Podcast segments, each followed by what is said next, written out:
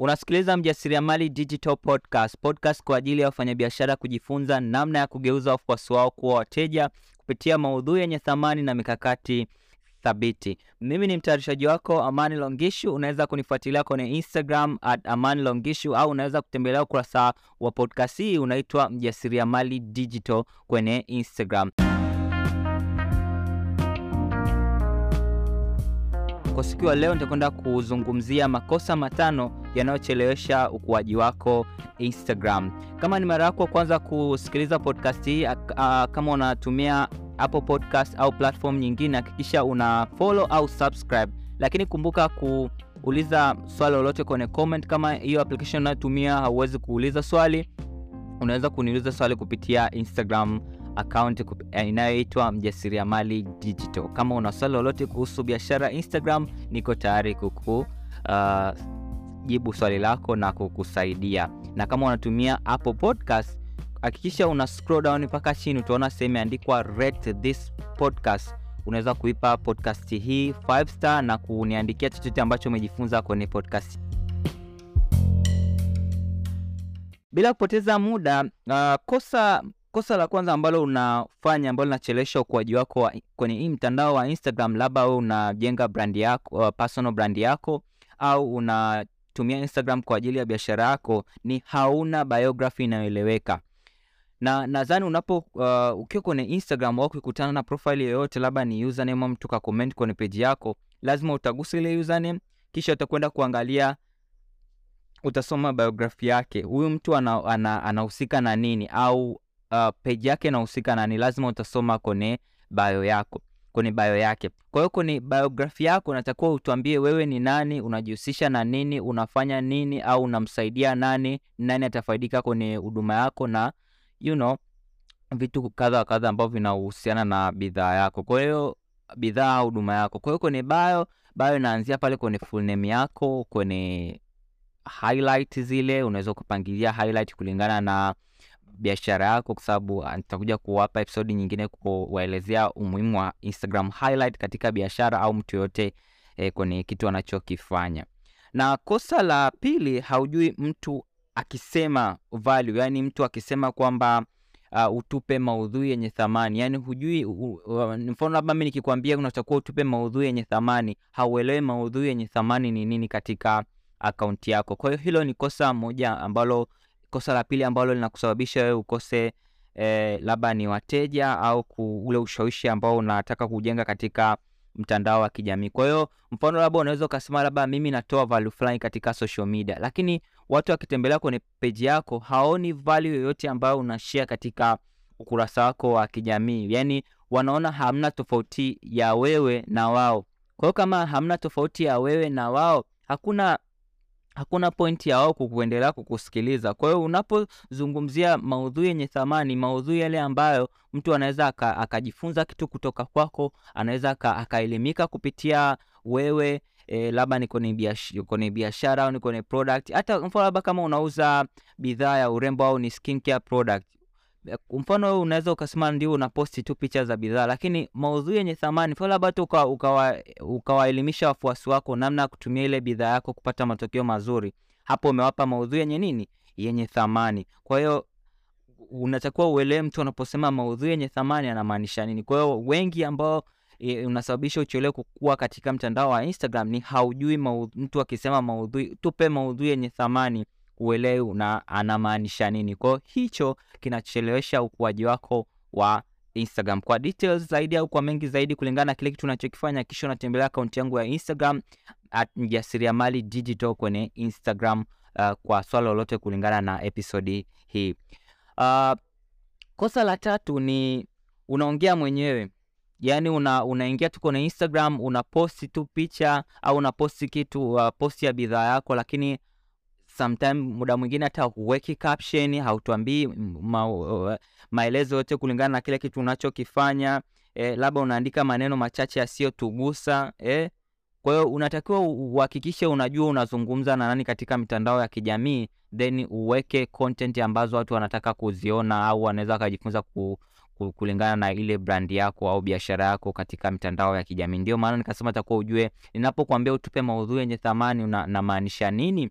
Kwa hiyo usiongee mwenyewe, yaani usiingie tu kwenye Instagram ukaposti kitu afu ukakimbia. Hapana, unatakiwa uungane na watu, you need to engage wa, na, na, na wafuasi wako e, interact kwenye comment section za watu wengine, uliza maswali, waulize maswali wafuasi wako, itakusaidia sana katika biashara. Ukiposti content, mtu akiacha akiacha comment katika, chapisho lako, akikutumia ujumbe kwenye direct message kwenye DM, hakikisha unajibu ule ujumbe on time. Kwa hiyo kama una tendency au una yale mazoea ku, uh, kuacha comment katika machapisho ya watu au kutazama stori za watu na kureply au ku you know, yani mm, kuungana na watu katika mitandao ya kijamii, na watu pia watafanya hivyo hivyo na watakuwa wana wana uhuru wa kuzungumza nawe katika mitandao ya kijamii. Kwa hiyo hilo ni kosa la tatu ambalo linachelewesha ukuaji wako kwenye Instagram. Kosa la, la nne, haupo consistent kwenye eh, ukurasa wako eh, yani haufanyi kwa mwendelezo kile kitu unachokifanya. Ume, umeingia Instagram unasema kwamba mimi nataka nikuze biashara yangu, nataka nifanye biashara yangu Instagram. Uh, umeanza wiki moja tu hujaona matokeo, umekata tamaa. Miezi miwili ume, ume, umeposti content lakini haujapata yale matokeo ambayo ulikuwa unayatarajia, umekata tamaa. Hautakiwi kukata tamaa, unatakiwa uwe consistent, yani ufanye kwa mwendelezo. Kwa hiyo usipokuwa consistent katika kile kitu ambacho unakifanya, uta, utampa nguvu mshindani wako. Unaweza ukasema labda wewe unauza sijui kitu fulani, kuna watu wengine labda zaidi ya elfu moja wanauza kitu kama unachouza. Kwa hiyo usipokuwa usipofanya kwa mwendelezo, kuna watu kuna wateja wataenda kwa yule mtu ambaye yuko wanamwona kila siku, ambayo yuko anawaletea content wanaziona. Kwa hiyo unatakiwa usimpe nguvu mshindani wako, kuwa, kuwa fanya kwa mwendelezo kile kitu unachokifanya, na cha msingi lazima uwe na mikakati. Uwezi ukasema nataka, nataka niwe, niwe consistent kwenye Instagram lakini hauna mikakati. Hujui unatakiwa utengeneze content za aina gani, hujui unazungumza na nani, hujui ni content gani, maudhui gani anafanya vizuri kwenye ukurasa wako kulingana na biashara yako. Itakuwa ni ngumu sana wewe kutoboa kwenye Instagram. Kwa lazima uwe na mikakati na ufanye kwa mwendelezo. Hilo ni kosa la nne ambalo linachelewesha ukuaji wako kwenye mtandao wa Instagram. Kama unafanya biashara au unataka kujenga personal brand yako kwenye Instagram, yani kujenga chapa yako kwamba kutuonyesha wewe ni mtaalamu wa kitu fulani. Lakini uh, jambo la tano ni mfano machapisho yako hayana uh, vichwa vya habari vya, ku, vya kutushika you know, vile vichwa vya habari vya maana. Unajua kuna ile kwenye Instagram ili ili uweze kumgeuza mtu awe, awe, ku, awe mteja wa bidhaa yako, lazima ujue kudaka attention yake.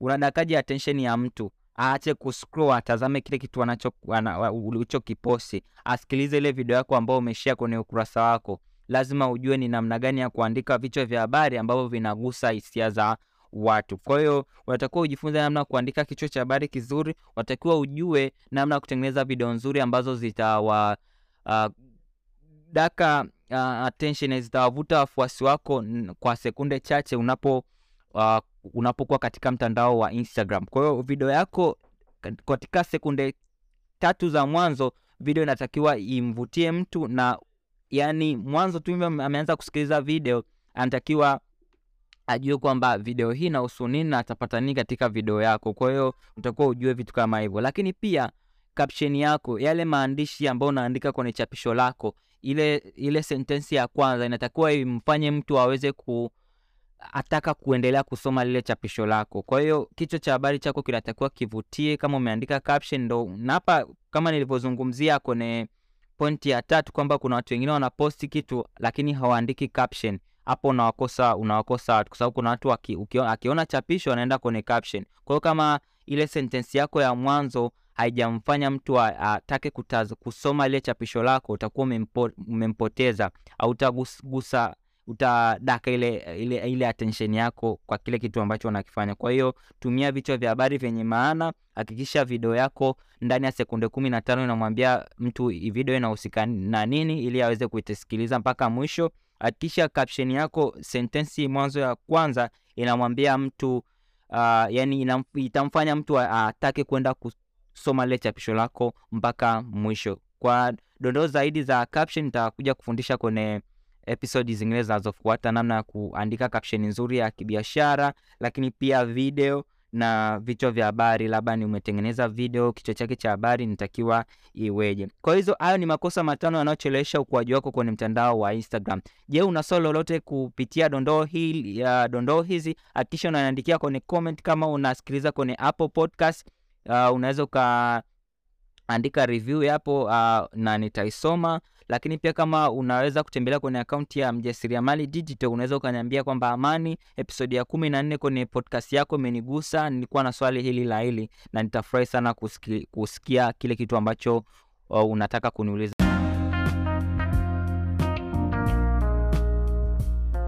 Je, yeah, umepata kitu? Unaweza kutembelea akaunti yangu ya Instagram at Mjasiriamali Digital kwa mengi zaidi. Je, unahitaji kugeuza wafuasi wako kuwa wateja? Wasiliana nami kwa mengi zaidi kupitia akaunti yangu ya Instagram.